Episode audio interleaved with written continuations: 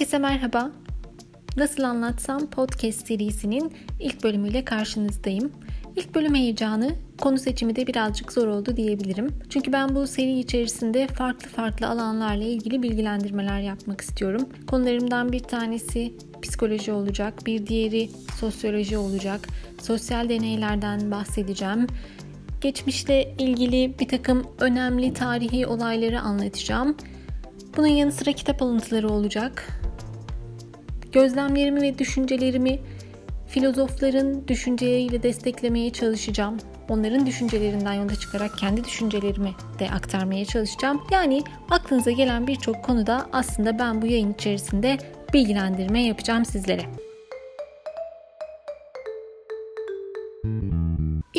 Konusunun zaman ilintili bir şeyler olmasını istedim. Çünkü zaman ve zaman yönetimi günümüzde çok önemli hale geldi. Zaman yönetimi ve bunun önemine dair bilgilendirmeyi birkaç dakika sonra sizinle paylaşmaya başlayacağım. Bugünkü konumuzla ilgili olarak nasıl ilerleyeceğiz? Öncelikle onunla ilgili bilgi vereyim sizlere. Öncelikle ünlü düşünürlerin sözlerinden bahsetmek istiyorum zaman konusunda. Neler söylemişler ve bununla ilgili gözlemlerimi anlatacağım. Daha sonra Zaman yönetiminde 34. ABD Başkanı tarafından keşfedilmiş olan bir teknik var. Bu teknikten bahsetmek istiyorum size. Hem iş yaşamınıza uygulayabilirsiniz hem de özel yaşamınıza kolaylıkla uygulayabilirsiniz bu tekniği. Sonrasında yine zamanla ilintili bir konudan daha bahsetmek istiyorum. Toplantılar.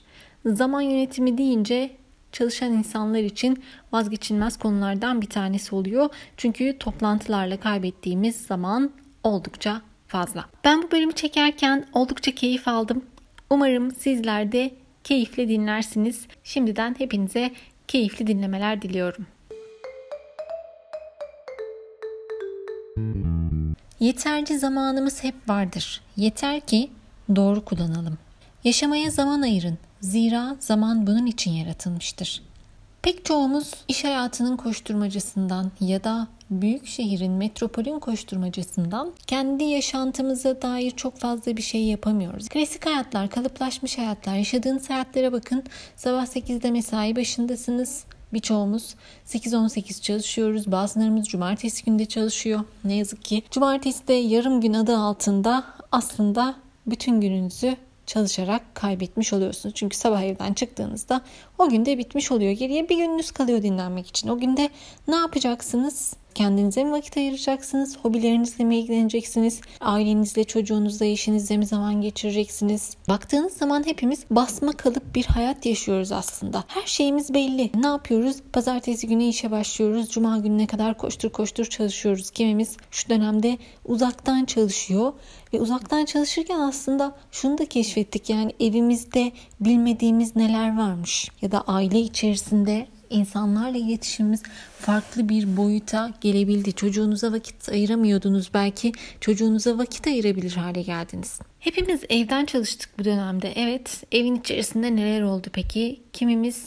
kavgalar ettik. Kimimiz evimizin bilmediğimiz özelliklerini keşfettik ya da kendimize dair yeteneklerimizi keşfettik. Düşünsenize yaşadığımız hayatı. Programlanmış robotlar gibiyiz. Sabah iş, akşam ev, yapacağımız davranışlar belli. Hafta sonu olduğunda işte bir aktivite yapabiliyorsak eğer, bir alışveriş merkezi, dışarıda yemek yeme, varsa yakınımızda işte doğa vesaire bir yerlere gitme, piknik yapma ya da bir iki günlük kaçamaklar, tatiller, yakın mesafelere. Bu dönemde bunların hiçbirini yapamadık ve evlerimize kapandık. Kimimiz yemek yapmayı öğrendik. Kimimiz bilmediğimiz yeteneklerimizi keşfettik. İşte resim yapmayı öğrendik. Ne bileyim ben farklı hobilere merak salabildik. İşte kitap okumaya vakit ayıramıyorduk. Kitap okumaya başladık. Farklı farklı şeyler oldu. Tabii ki bu bahsettiklerim aslında olumlu şeyler. Bir de bu süreçte 3 aydır evdeyiz. Birbiriyle anlaşamayan insanları düşünün. Onlar da ne durumdaydılar?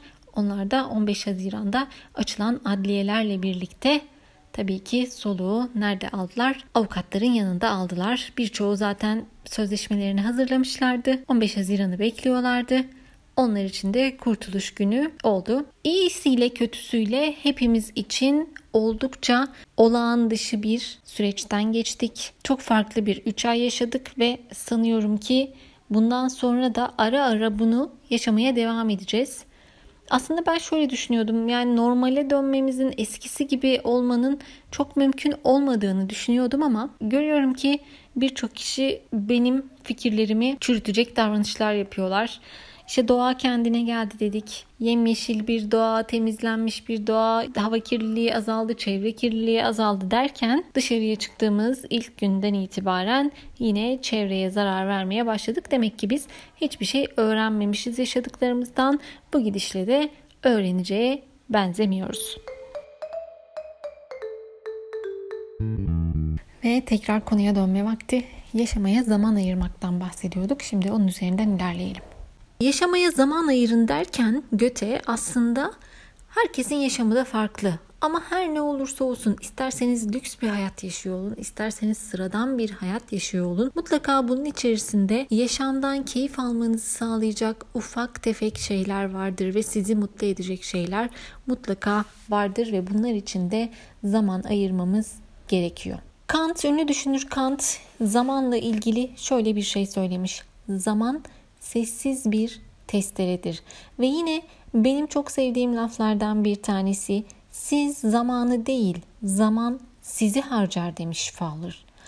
Bunun dışında Nietzsche içine doldurulacak çok şey olduğu zaman günün yüzlerce cebi vardır. Gerçekten de öyle. Eğer siz zamanı verimli kullanabilirseniz 24 saat içerisinde çok güzel şeyler yapabilirsiniz. Yine Arthur Schopenhauer'un bir sözü Zaman geçer derler fakat heyhat zaman durur geçen biziz. Evet gerçekten de düşündüğümüz zaman zaman geçiyor deriz ya da zaman öldürmekten bahsederiz ama aslında baktığınızda biz zamanı öldürmüyoruz. Zaman bizi öldürüyor. Vakit çok çabuk geçiyor. Bir dönün düşünün. Şöyle bir gözlerinizi kapayın. Gerçekten de zaman o kadar çabuk akıp gitmiş ki daha dün gibi yaşadığınız bazı şeyler, çocukluğunuz, işte ortaokul, lise, sonra üniversite, daha sonra işte evleniyorsunuz, bir yuva kuruyorsunuz ya da işte iş hayatına atılıyorsunuz. Farklı farklı yollar çiziyorsunuz kendinize derken bir bakıyorsunuz çocuğunuz küçücüktü. İlk doğduğu günü hatırlıyorsunuz daha dün gibi ama boyunuz kadar çocuğunuz oluyor. Gerçekten zaman çok hızlı geçiyor. O yüzden çok iyi değerlendirmek lazım. Bugün saatle yaşıyoruz. Böylece günün 8 saatini para kazanmaya, 8 saatini kazandığımızın %150'sini harcamaya ve son olarak da geriye kalan 8 saatin büyük kısmını uykumuzun neden kaçtığını düşünmeye harcıyoruz. Bakın burada o kadar güzel bir şeyden bahsetmiş ki saatle yaşıyoruz. Her şeyimiz dakik olmalı. Metrobüsü kaçırdık mı 5 dakika sonra yenisi gelecek ama bizim onu beklemeye tahammülümüz yok. Her şeyimiz zamanlı dakik toplantılarımız, metrobüsümüz, işte gideceğimiz sporumuz vesaire yapacağımız her şey. Biz günün 8 saatini bazen 10 saat 12 saat bile olabiliyor bu. Para kazanmaya harcıyoruz ama Kazandığımızı harcayabilsek keşke. Kazandığımızdan kat be kat fazlasını harcıyoruz. Bugün uzun zamandır hayatımızda olan kredi kartları aslında bizim kazandığımızdan çok daha fazlasını harcamamıza sebep oluyor. Neden? Çünkü sıcak para değil. Cebinizde paranız varsa paranız kadar gider harcarsınız ama burada öyle bir şey yok. Neyse bu başka bir bölümün konusu olacak ama sevdiğim sözlerden biriydi. Onu da paylaşmak istedim sizlerle. Zaman yönetimi neden önemli diye soracak olursanız aslında izleyeceğimiz videonun bile kaç dakikamızı alacağını ya da okuyacağımız bir makalenin kaç dakikalık bir okuma olduğunu bile dikkat ederseniz her platformda görebiliyoruz ve bazen seçimlerimizi de buna göre yapıyoruz. Yani okuyacağımız bir kitap çok kalın bir kitabı okumak yerine daha kısa, hızlıca bitirebileceğimiz bir şeyi okumak isteyebiliyoruz.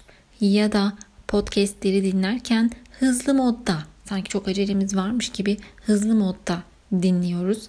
Sürekli bir telaş içerisindeyiz. Bu nedenle zaman yönetimi oldukça önemli bir konu. Ve bu nedenle ilk bölümümüzün de konusunu oluşturmasını istedim ben. Peki biz bu kadar telaş ve koşturmacı içerisinde acaba vaktimizi gerçekten doğru şeyler için kullanıyor muyuz? İşte bu soru da oldukça önemli bir hale geliyor. Zamanı verimli kullanmak konusunda eğer sıkıntı yaşıyorsanız yapmanız gereken şey aslında çok basit. İşleriniz arasında hangisi öncelikli buna karar vermeniz gerekiyor.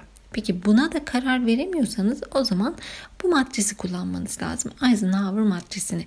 Bu matris gerçekten işinize yarayacak bir matris. İnsanlar yaratılışı gereği tek bir şeye odaklanmak zorunda. Bu sebeple de işlerimizi önceliklendirmemiz gerekiyor. Kafamızda karar vermemiz gerekiyor. Önce onu mu yapmalıyım, bunu mu yapmalıyım? Düşünün. Müzik dinlerken makale okuyabiliyor musunuz?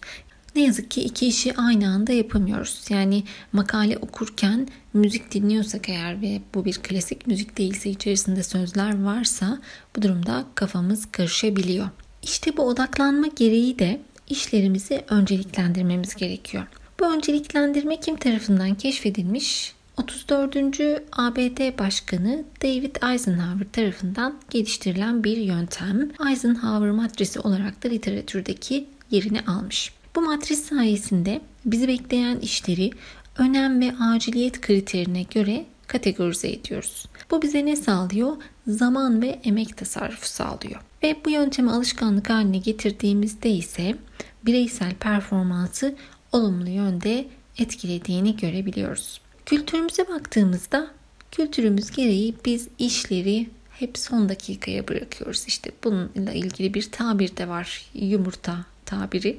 Şimdi onu söylemeyeyim ama bizde son dakikaya bırakılan bu işler de dolayısıyla hep acil oluyor. Acaba gerçekten acil mi bu işler? Herkes acil mail atar, acil telefon eder, acil toplantı yapmak ister. Her şey acildir. Hiç normal bir taleple karşılaştınız mı iş hayatınızda? Acil, mutlaka acil. Çünkü alışkanlık yapı gereği biz işleri son dakikaya bırakmaya meyilliyiz. Peki acil olan bu işler acaba gerçekten önemli mi? Bazı işler vardır mutlaka yapmak zorundasınızdır ama bazı işler de vardır ki yapmasanız, siz yapmasanız ya da bir başkasına yaptırsanız da bir şey kaybetmezsiniz. Sonucu olan etkisi değişmez. İşte Eisenhower matrisi bizi iki tane kritik soru sormaya yönlendirerek işleri önceliklendirmemizi sağlıyor. Nedir bu iki tane kritik soru? Bu iş gerçekten önemli mi? Bu iş gerçekten acil mi? Matris 4 bölümden oluşuyor. Önemli, önemli değil, acil ve acil değil. Bu dört tane kategorinin kesişimiyle biz işleri nasıl önceliklendireceğimizi belirlemiş oluyoruz. Öncelikle işlerimizi yazıyoruz. Daha sonra bu işlerin matriste hangi kategoriye girdiğini bulmamız gerekiyor. Matriste 4 tane kategori var. Bir tanesi acil ve önemli. Şimdi burada bir iş hem acil hem de önemli ise o zaman bu işi fazla vakit kaybetmeden hemen yapmamız gerekir. Çünkü bu işler tamamlandığında etkisi sadece bir kişiye olmayabilir. Mesela tamamlanması gereken bir Kaizen projesi olabilir. Ya da yarın yapılacak toplantı için bir sunum hazırlanması gerekiyordur. İşte bu işleri hemen yapmamız gerekiyor. Çözüm bekleyen bir müşteri şikayeti vardır. Bu da yine acil yapılması gereken işlerden biri ve de önemli bir iş. Eğer biz bu işleri hemen yapmak yerine ertelemeyi tercih edersek bu durumda gerek şirket içerisinde gerek müşteri ile olan ilişkilerde zarar görülebilir. Bu nedenle acil ve önemli işlerin hemen yapılması gerekir. İkinci kategorimizde acil olmayan ama önemli olan işler. Şimdi bu işlerle ilgili de bir zaman planlaması yapmamız gerekiyor. Acil olmayan bu işleri üstün körü yapmak yerine önemli oldukları için geniş bir vakitte düzgün bir şekilde yapmamız gerekir. Neye örnek verebiliriz buraya? Mesela yeni bir dil öğrenmek. İngilizce biliyorsunuz, Almanca biliyorsunuz, Fransızcayı da öğrenmek istiyorsunuz. Acil değil ama sizin için önemli, kişisel gelişiminiz için önemli veya yeni bir hobi edinmek istiyorsunuz. İşte fotoğrafçılığa merak sardınız ya da gitar çalmak istiyorsunuz, keman çalmak istiyorsunuz, piyanoya merak saldınız. Bu bizim için acil olmayan ama önemli olan işler kategorisine giriyor. Üçüncü kategorimiz acil ancak önemli değil. Şimdi bu tür işler bizim yerimize başkalarının da yapabileceği işlerdir. Bu nedenle bunları işi yapabilecek başka kişilere delege etmeniz gerekir. Mesela bir iş seyahatine çıkacaksınız. Otel ya da uçak rezervasyonu yapılması gerekiyorsa bu işi bir başkasından rica ederek yaptırabilirsiniz. Bu şekilde halledebilirsiniz. Dördüncü kategorimiz acil olmayan ve önemli olmayan işlerin olduğu kategori. Aslında bu kategorideki işleri yapmazsanız hiçbir şey kaybetmezsiniz. Bu işler uzak durulması gereken işlerdir. Bunları görmezden gelebilirsiniz ya da ya da çok daha sonraya erteleyebilirsiniz illa da yapmak istiyorsanız. Mesela neler olabilir bunlar?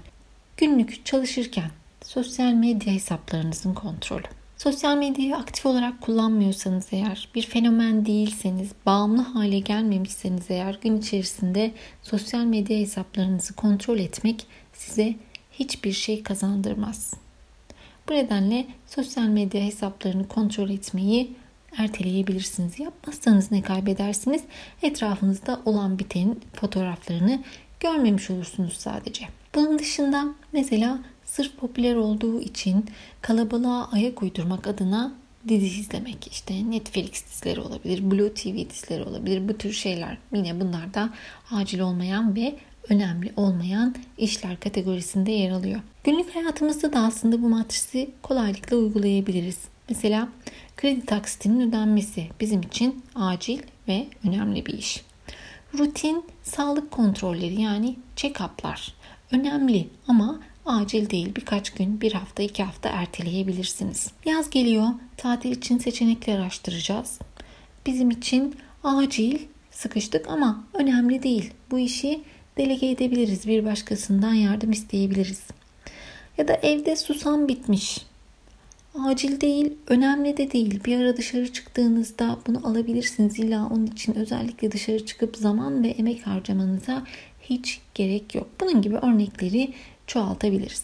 Bu matrisle amacımız vaktimizi daha verimli kullanabilmek için işlerimizi önem sırası ve aciliyet durumuna göre kategorize etmek ve buradan yola çıkarak da nereden başlasam sorusuna hızlıca yanıt bulabilmek. Bu sayede bazı sorular soruyoruz.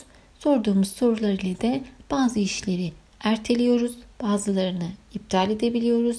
Bazıları için ise başkalarından destek alabiliyoruz ve nihayetinde kendi vaktimizi gerçekten bizim yapmamız gereken acil ve önemli işler için kullanmayı da sağlamış oluyoruz. Bu bakımdan zaman yönetiminde etkili bir yöntemdir Eisenhower matrisi. Hem kişisel yaşantımızda hem iş yaşantımızda kullanabileceğimiz güzel metotlardan biridir.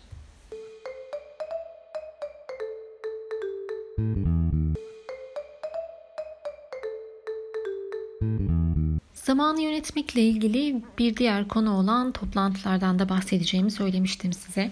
Toplanmaktan çalışmaya zamanımız kalmıyor söylemini çoğumuz duymuşuzdur. Aslında bir türlü ulaşılamayan yöneticiler, susmak bilmeyen telefonlar, zamanında başlamayan toplantılar, bazen başlayıp bitmek bilmeyen gece yarılarına kadar süren toplantılar aslında bunlar hepimizi demotive ediyor. Peki toplantıyı hiç mi yapmayacağız? Elbette yapacağız verimli bir toplantı olmasını istiyorsak bir kere önceden hazırlık yapılması gerekiyor. Toplantı gerçekten gerekli mi? Bunu iyi düşünmek lazım. Toplantıya kimler katılmalı? Bunu doğru belirlemek lazım. Şununla çok karşılaşıyorum. Toplantı yapılıyor ama aslında o toplantıda olmaması gereken insanlar var. Geliyorlar, boş boş oturuyorlar, bir kelime dahi söylemeden gidebiliyorlar. Bu şunu gösteriyor. Demek ki o insanın o toplantıda fikrine ihtiyaç yokmuş ya da bazen 8 saatlik bir toplantı oluyor. Bir kişiyi çağırıyorsunuz, geliyor. E, toplantının sadece 2 dakikasında bir soru soruyorsunuz, cevap veriyor. Yani bu insanın 8 saatini ya da saatlerini Oradaki toplantıda öldürmeye gerçekten hiç gerek yok. Toplantı öncesinde bu kişiden bilgi alınabilir. Toplantılar ne kadar sürmeli? Bunları da belirlemek gerekiyor. Bu süre planına da uymamız gerekiyor. O da işin ayrı bir boyutu ve toplantıda ne konuşacağız? Herkes yeterince bilgilendirildi mi? Gündem nedir? Bunları da iyi belirlemek lazım. Toplantıları yaparken mümkünse mesai saatleri içerisinde yapmak lazım. Çünkü mesai sonuna kalmış olan toplantılar bir kere verimlilikten çok uzak toplantılar olabiliyor. Çünkü insanlar mesai sonrasında kendilerine vakit ayırmak istiyorlar. Mesai içerisinde yapılacak olan toplantıların da mümkünse sabah saatlerinde yapılması tavsiye ediliyor. Çünkü öğleden sonraya kaldığında bir rehavet ağırlık çöküyor ve toplantının verimliliği azalabiliyor. Toplantı verimliliği ile ilişkin enteresan bir örnek var. Xerox'ta toplantı polisleri var. Toplantı polisleri toplantıları basıp toplantının verimliliğine dair notlar alıyorlar ve bu sayede şirkette toplantı verimliliği %52'den %86'ya çıkarılmış. Bir kişinin ayda katıldığı ortalama toplantı saati de 45 saatten 23 saate indirilmiş. Üst yönetim için de 36 saatten 15 saate indirilmiş. Aslında toplantılara baktığımız zaman iş hayatında ciddi bir zaman dilimini kapsadıklarını görebiliyoruz. Hatta girişte de söylemiştim. Toplantı yapmaktan çalışmaya fırsat bulamayan gerçekten çok fazla çalışan ve yönetici var. Yapılan bir araştırmaya göre yöneticiler zamanlarının %75'ini toplantılarda geçiriyorlar. Bu da aslında alınan kararların hayata geçirilmesini zorlaştırıyor. Evet toplantılar yapılmasın demiyoruz ama sürekli toplantılar yaptığınızda da önceki toplantıların kararlarını takip etmeniz lazım. insanlara görev atamanız lazım. Onların ne durumda olduğunu takip etmiyorsanız bu durumda toplantıların verimliliğinden de söz etmek imkansız hale gelebiliyor. Tabii toplantının da aslında bir adabı olması lazım. Şimdi toplantıya giriyorsunuz sürekli birilerinin telefonu çalıyor, birileri çıkıyor, birileri diyor ki işte amirim çağırdı, müdürüm çağırdı, o çağırıyor, bu çağırıyor, müşteri arıyor gibi herkes aslında kendisine göre o an ne gerekiyorsa onunla ilgili davranışları yapacaksa bu durumda toplantıların yine verimliliğinden söz etmemiz pek de mümkün olmuyor. Toplantılar farklı farklı tipleri var. Durum değerlendirme toplantıları yapılabilir. Bilgi paylaşma toplantıları yapılabilir. Karar verme toplantıları yapılabilir. Problem çözmekle ilgili toplantılar yapılabilir. İnovasyon, yenilikle ilgili toplantılar yapılabilir. İşte bir ARGE departmanını düşünebiliriz buna örnek olarak. Ya da takım inşa etme ile ilgili takım toplantıları yapılabilir. Evet bunlar yapılmalı ama nasıl yapılması gerektiği konusunda bir yöntem belirlenmesi gerekiyor. Çünkü bazen başlamayan toplantılar genelde dakik olmadığımız için alışkanlık olarak ya 5 dakika geç kalmak bizim için çok sorun değil toplantıya. Toplantıya 10 dersiniz ama insanların oraya toplanması 10-15'i bulabilir. Çok alışık olduğumuz şeyler. Hoş mu? Hoş değil tabii ki. Bir Alman disiplini ya da Japon disiplini ne yazık ki göremiyoruz biz kendi toplantılarımızda. Toplantılar saatinde başlamaz. Evet ne yazık ki saatinde başlayan toplantı görmedik. Gelir birisi yarım saat geç kalır. Ne yapıyordun? İşte müşteri teklif istemişti. Müşteriye onu gönderiyordum. Diğeri gelir üretimde ham madde bitmişti. Onu yapıyordum. Tamam ama bu toplantı önceden duyurulmuşsa eğer saatine uymamız gerekiyor. Çünkü oraya sizden önce gelmiş olan insanlar var. Bu bir kültürdür. Diğer insanlara da saygılı olmak gerekiyor. Bazıları toplantıya katılmaz. İşte çok acil bir sevkiyat vardı. Müşteriye mal göndermem gerekiyordu. Kimisi e-postasına bakmaz. Kimisinin haberi yoktur. Toplantıyı unuturlar. Gelmezler. Bu tür aksiliklerde toplantıda yaşanan şeyler arasında. Kimisi toplantıda dikkatini bir türlü toplayamaz. Ya cep telefonuyla oynar sürekli ya sürekli telefonu çalar sürekli dışarıya çıkmak zorunda kalır. Aslında bu kişiler toplantıya katkısı olmayan kişilerse bunları hiç davet etmememiz gerekiyor. Kimisinin elinde bir not defteri dahi olmaz. Aslında toplantının bir adabı vardır. Yani toplantının bir ajandası olması lazım. Herkesin not alabilmesi lazım. Konuşulacak konular belli olması lazım. Bunun yanı sıra hazırlıklı gelmek lazım toplantıya. Yani bazı şeyleri toplantıda duymamalıyız. Ne konuşacağız, konumuz neydi demememiz gerekiyor. Bir de zar zor başlayan toplantılar asla zamanında bitmez. Çünkü birileri girer çıkar, kimileri geç kalır, kimileri gelmeyi unutur, telefon edersiniz, çağırırsınız. Özellikle fiziksel olarak aynı yerde bu toplantıyı yapıyorsanız bu tür aksaklıklar çok çok fazla yaşanabilir. Bu nedenle de bu toplantılar zamanında da bitmez. Hatta aa daha şunu konuşacaktık, konuşamadık işte yarın bir daha toplanalım gibi bu durum zincirleme olarak devam eder gider. Toplantılar kişilerin ego yarışına dönebilir bazen. iki kişi işte sürtüşme vardır aralarında öyle diyorsa bu böyle olmaz gibi anlamsız kavgalara dönüşebilir. Özellikle işte satış ekibiyle planlama arasında, üretimle kalite kontrol arasında. işte üretimdeki arkadaşlar şöyle yapsaydı böyle olurdu. Kalite kontroldekiler bize söyleseydi böyle olurdu gibi sürtüşmelere de yine şahit olabiliyoruz bu toplantılarda. Bazen de şöyle şeyler olabiliyor. İşte herhangi bir departmanın yöneticisi toplantıyı gereksiz olarak gördüğünden kendisi katılmak yerine astlarından birini toplantıya gönderir. Toplantıda kendisinden karar vermesi beklenen kişiyi orada olmadığı için işte yöneticime sormam lazım, toplantı sonrasında sorayım, bilgilendirme yapayım şeklinde aslında gereksiz yere konuyu da toplantıyı da uzatmış oluyoruz. Aslında amacımız bu toplantıların verimli olmasını sağlamak. Bu nedenle toplantı tarzı şirketle ilgili de çok önemli bilgiler verir. Hani bir laf var ya bana arkadaşını söyle sana kim olduğunu söyleyeyim diye. İşte bu lafı biz toplantı için şirketlere de uyarlayabiliriz. Bana toplantı tarzını söyle sana nasıl bir şirket olduğunu söyleyeyim diyebiliriz. Ve yine zaman su gibi akıp gitti. İlk bölümümüzün sonuna geldik. Bir sonraki bölümde görüşmek dileğiyle.